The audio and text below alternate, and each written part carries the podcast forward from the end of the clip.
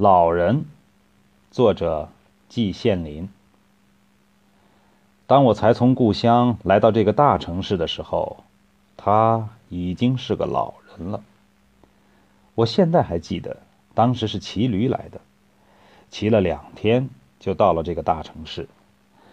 下了驴，又随着父亲走了许多路，一直走得自己莫名其妙，才走到一条古旧的黄土街。我们就转进一个有石头台阶、颇带古味的大门里去。迎头是一棵大的枸杞树，因为当时年纪才八九岁，而且刚才走过的迷宫似的长长又曲折的街的影子还浮动在心头，所以一到屋里，眼前只一片花，没有看到一个人。定了定神，才看到了神母。不久。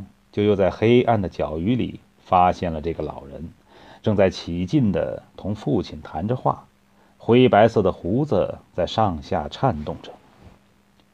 他并没有什么特异的地方，但第一眼就在我心里印上了一个莫大的威胁。他给了我一个神秘的印象：白色稀疏的胡子，白色更稀疏的头发，夹着一张蝙蝠形的。棕黑色的面孔，这样一个综合，不是很能够引起一个八九岁的乡下孩子的恐怖的幻想吗？又因为初到一个生地方，晚上再也睡不宁甜，才卧下就先想到故乡，想到故乡里的母亲，凄迷的梦影绕在我的身旁，时时在黑暗里发现离奇的幻影。在这时候。这张蝙蝠形的面孔就浮动到我的眼前来，把我带到一个神秘的境地里去。在故乡里的时候，另外一些老人时常把神秘的故事讲给我听。现在我自己就仿佛走到那故事里面去，这有着蝙蝠形的脸的老人也就仿佛成了里面的主人了。第二天绝早就起来，第一个遇到的偏又是这老人。我不敢再看他，我只呆呆地注视着那棵枸杞树，注视着细弱的枝条上才冒出的红星似的小芽，看细微的晨光慢慢地照透那凌乱的枝条。小贩的叫卖声从墙外飘过来，但我不知道他们叫卖的是什么。对我，一切都充满着惊异。故乡里的小村的影子，母亲的影子。时时浮掠在我的眼前，我一闭眼，仿佛自己还骑在驴背上，还能听到驴子向下的单调的铃声，看到从驴子头前伸展出去的长长又曲折的，仿佛再也走不到尽头的黄土路。在一瞬间，这崎岖的再也走不到尽头的黄土路，就把自己引到这陌生的地方来。在这陌生的地方，现在一个初春的早晨，就有看到这样一个神秘的老人在枸杞树下面来来往往的做着事。在老人却似乎没有我这样的幻觉，他仿佛很高兴，见了我先打了一个招呼，接着就笑起来。但对我这又是怎样可怕的笑呢？鲶鱼须似的胡子向两旁咧了咧，眼与鼻子的距离被牵制得更近了，中间耸起了几条皱纹，看起来却更像一个蝙蝠，而且像一个跃跃欲飞的蝙蝠了。我害怕，我不敢再看他，他也就拖了一片笑声，消失在枸杞树的下面，留给我的仍然是蝙蝠形的脸的影子。混了一串串的金星在我眼前晃动着，一直追到我的梦里去。平凡的日子就这样在不平凡中消磨下去。时间的消逝终于渐渐的把我与他之间的隔膜磨去了。我从别人嘴里知道了关于他的许多事情，知道他怎样在年轻的时候从城南山里的小村里漂流到这个大城市里来。怎样打着光棍，在一种极勤苦艰难的情况下活到现在？现在已是一个白须的人了。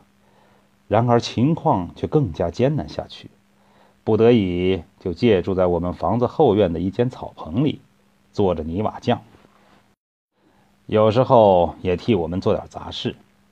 我发现，在那微笑下面隐藏着一颗怎样为生活磨透的悲苦的心。就因了这小小的发现，我同他亲近起来。他邀我到他屋里去。他的屋其实并不像个屋。只是一座靠着墙的低矮的小棚，一进门仿佛走进了一个黑洞里去，有霉湿的气息钻进鼻孔里，四壁布满着烟熏的痕迹，顶上垂着蛛网，只有一个床和一张三条腿的桌子。当我正要抽身走出来的时候，我忽然在墙龛里发现了一个肥大的大泥娃娃。他看了我注视着泥娃娃的神情，就拿下来送给我。我不了解为什么这位奇异的老人还有这样的童心，但这泥娃娃却给了我无量的欣慰。我渐渐的觉得这蝙蝠形的脸也可爱起来了。闲下来的时候，我也常随他去玩。他领我上过围子墙。从这上面可以看到南面云似的一列带黑的山峰，这山峰的顶上是我的幻想常飞的地方。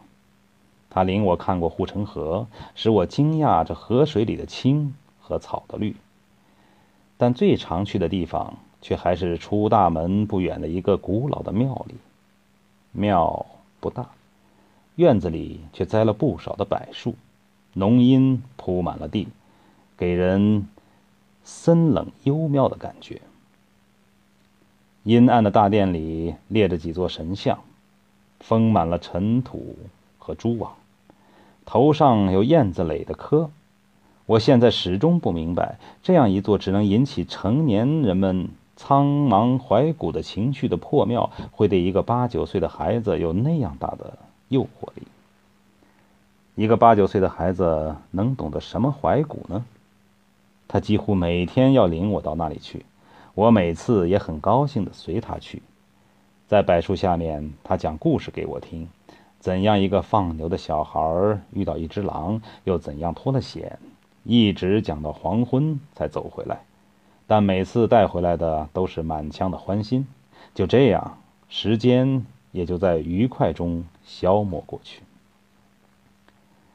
这一年的初夏，我们搬了一次家。随了这搬家而得到的是关于他的一些趣闻，正像其他孤独的人们一样，这老人的心在他过去的生命里，恐怕有一个很不短的期间，都在忍受着孤独的蔑视。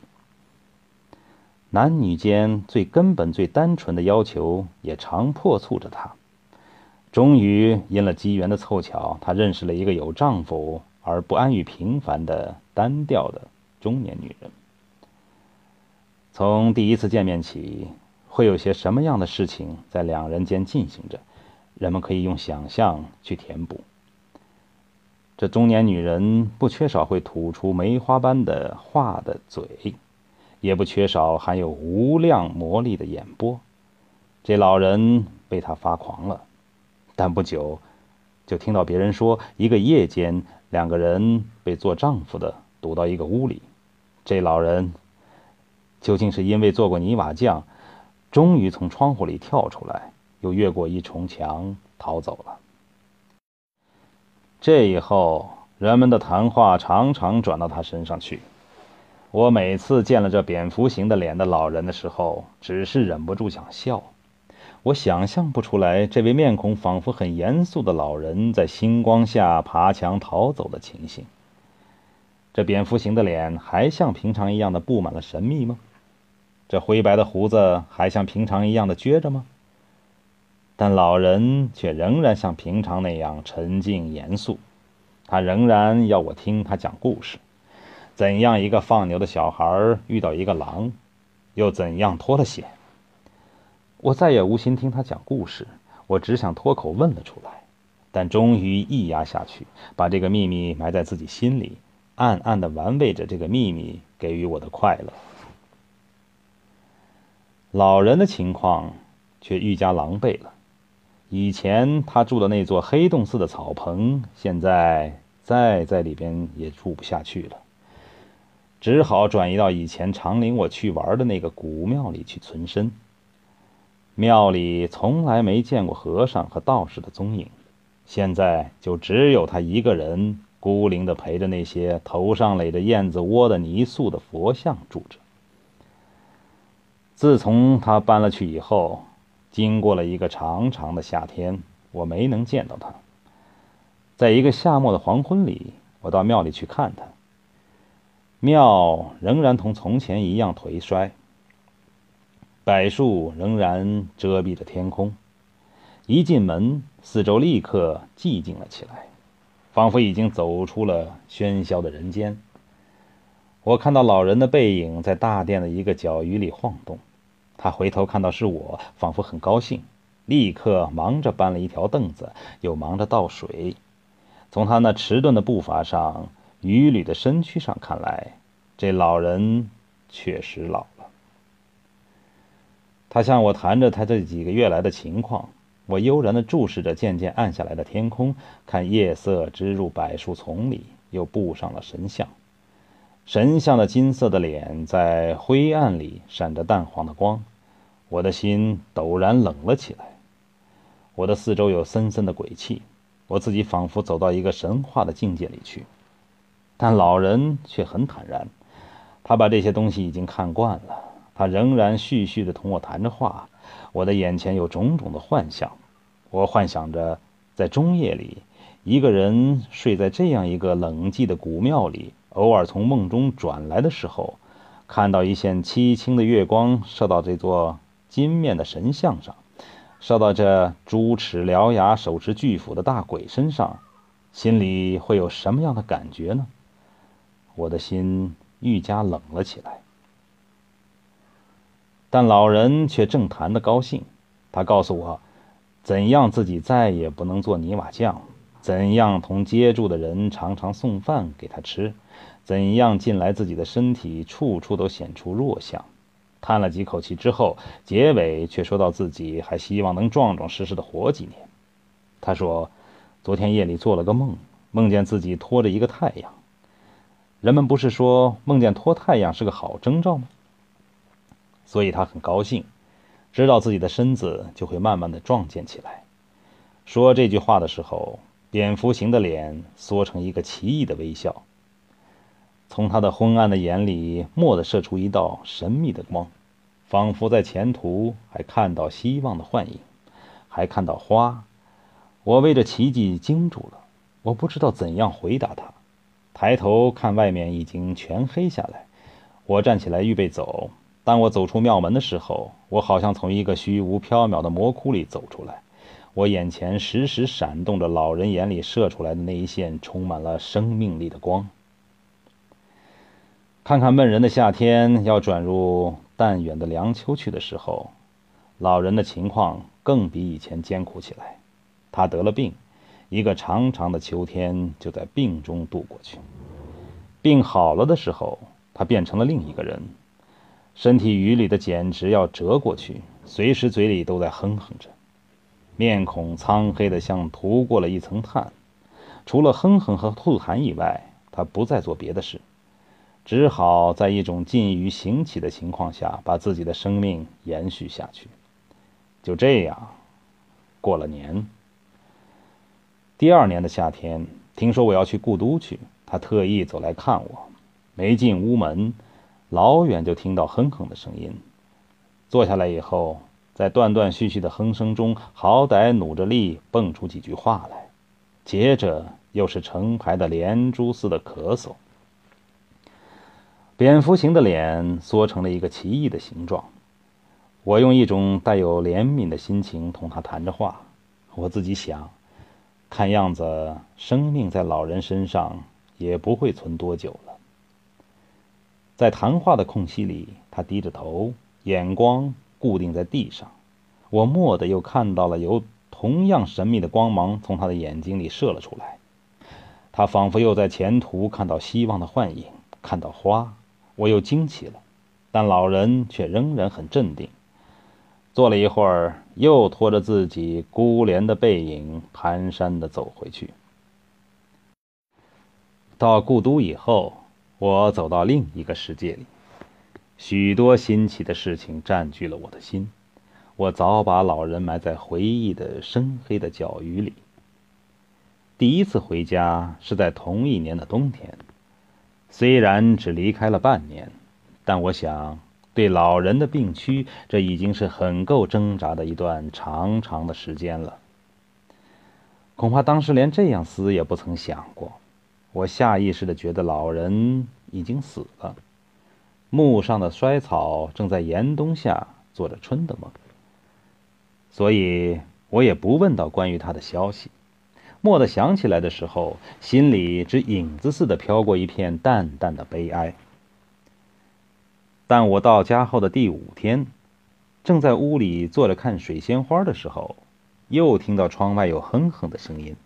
开门进来的。就是这老人，我的脑海里电光似的一闪，这对我简直是个奇迹，我惊愕的不知所措了。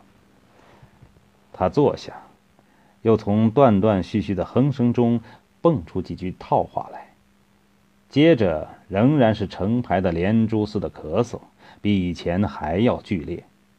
当我问到他进来的情况的时候，他就告诉我。因为受本街流氓的排病，他已经不能在那个古庙里存身。就在那年的秋天，搬到了一个靠近围子墙的土洞里去。仍然有许多人送饭给他吃，我们家也是其中之一。叹了几口气之后，又说道：“虽然哼哼还没能去掉，但自己觉得身体却比以前好了，这也总算是个好现象。”自己还希望能壮壮实实的再活几年。说完了，又拖着自己孤怜的背影，蹒跚的走回去。第二天的下午，我走去看他。走进围子墙的时候，已经没了住的人家，只有一座座纵横排列的坟。寻了半天，好歹在一个土崖下面寻到一个洞，给一扇熟结编成的门挡住口。我轻轻地拽开门，扑鼻的一阵烟熏的带土味的气息。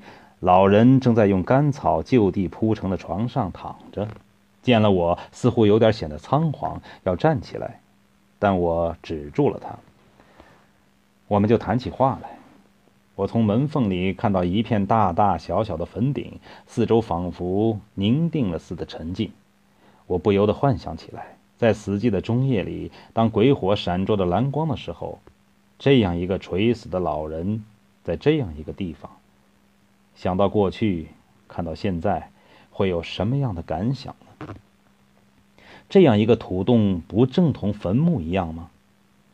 眼前闪动着种种的幻象，我的心里一闪，我立刻觉得自己现在就是在坟墓里，面前坐着的有蝙蝠形的脸和白须的老人，就是一具僵尸。冷力通过了我的全身，但我抬头看老人，他仍然同平常一样的镇定，而且在镇定中还加入了点儿悠然的意味儿。神秘的、充满了生命力的光不时从眼里射出来，我的心乱了，我仿佛有什么东西急于了解而终于不了解似的，心里充满了疑惑，但又想不出究竟是什么。我不愿意再停留在这里，我顺着围着墙推然地走回家，在暗淡的灯光下，水仙花的芬芳的香气中，陷入了长长的、不可捉摸的沉思。不久，我又回到故都去。从这以后，第一次回家是在夏天，我以为老人早已死掉了，但却看到他眼里闪溢着充满了生命力的。神秘的光。第二次回家是在另一个夏天，我又以为老人早已死掉了，但他又出现了，而且哼哼也更剧烈了。然而我又看到他眼里闪溢着充满了生命力的神秘的光，每次都给我一个极大的惊奇，但过后也就消失了。就这样，一直到去年秋天，我在故都的生活告了一个结束。又回到这个城市里来，老人早已躲出我记忆之外，因为我直觉的确定的相信，他再也不会活在人间了。我不但不向家里人问到他，连以前有的淡淡的悲哀也不浮在我的心里来。然而，在一个秋末的黄昏里，又听到他的低叶而优异的哼哼声从窗外飘进来，在带点悲凉凄清的晚秋的沉寂里，哼哼声更显得阴郁，仿佛想把过去生命里的一切哀苦全从这哼声里喷泄出来。我的心站立起来，我真想不到，在过去遇到的许多奇迹之外，还有今天这样一个奇迹。我有点怕见他，但他终于走进来，衣服上满是土，头发凌乱的像秋草，态度仍然很镇定，脸色却更显得苍老，腰也更显得伛偻。见了我，勉强做出一个笑容，接着就是一阵咳嗽，咳嗽间断的时候，就用哼哼来把空缝补上，同时嘴里还努力说着话。也已是些呓语似的声音。他告诉我，他来的时候走几步就得坐下休息一会儿，走了有一点钟才走到这里。当我问到他身体的时候，他叹了口气，说：“身体已经是不行了。昨天到庙里求了一个签，说他还能活几年，这使他非常高兴。他希望能壮壮实实的再活几年，他不想死。”我又看到有神秘的、充满生命力的光从他的昏暗的眼里射出来，他仿佛又在前途看到希望，看到花。我迷惑了，茫然地看着他拖着自己孤怜的背影走去。从去年秋天到现在，在我的生命中是一个大的转变。我过的是同以前迥然不同的生活。在学校里过了六天以后，照例要回到我不高兴回去的家里去看看，因而也就常逢到老人。每见一次面，我总觉得老人的精神和身体都比上一次要坏些，哼哼也剧烈些。但我仍然一直见面见到现在，每次都看到他从眼里射出的神秘的光，这光在我心里连续的打了烙印。我并不愿意老人死。甚至连想到也会使我难过，但我却固执的觉得生命对他的已经没有意义。从人生的路上跋涉的走到现在，过去是心酸的，回望只见到灰白的一线微痕。